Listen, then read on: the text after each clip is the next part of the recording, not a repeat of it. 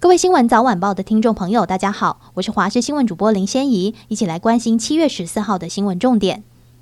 墨西哥油田爆炸，损失超过七十万桶原油，加上沙俄两国协力减产原油，恐怕导致国际油价上涨。预估下周国内汽油、柴油每公升皆调涨零点四元，每公升参考价九二五千汽油每公升二十九点五元，九五千汽油每公升三十一元，九八五千汽油每公升三十三元，超级柴油每公升二十七点七元。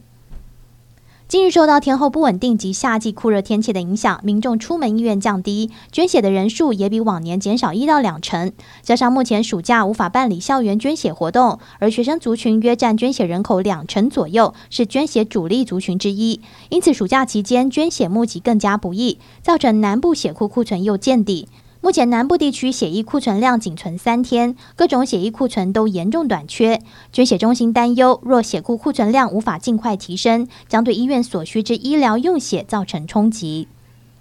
关于下周各界注目的 AMD 董事长苏姿丰将来台，和硕董事长童子贤今天透露，他跟台湾产业界走得非常近，跟他从上游和下游碰头机会很多。和硕旗下景硕便是 AMD 的供应商，因此跟内部上上下下很多干部都会碰面。不过童子贤低调，并未进一步说明会在哪天见面。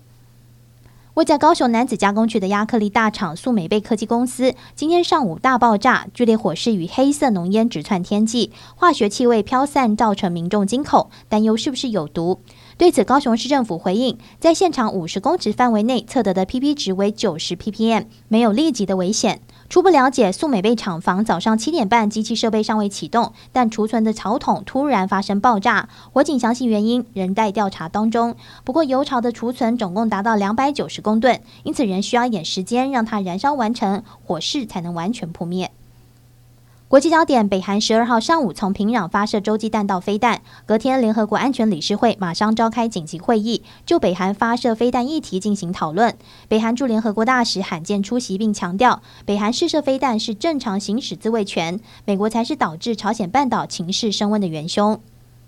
今年一到四月，美国与墨西哥之间的贸易额达到两千六百三十亿美元，使得墨西哥取代中国成为美国今年最大的贸易伙伴。商业内幕分析，尽管情势随时可能迅速变化，但可以确定的是，美墨贸易一如既往的强劲，并且渴望持续成长。为因应本土猴痘疫情持续处于高原期。疾病管制署自七月五号起正式调整疫苗铺路前预防接种对象，从原先近六个月内曾有高风险性行为者，例如多重性伴侣、性交易服务者、与营业场所发生性行为者、性病患者等，放宽为近一年有风险性行为者。台东县卫生局呼吁符合该等条件的民众，可借由多元接种管道，尽速完成两剂疫苗接种。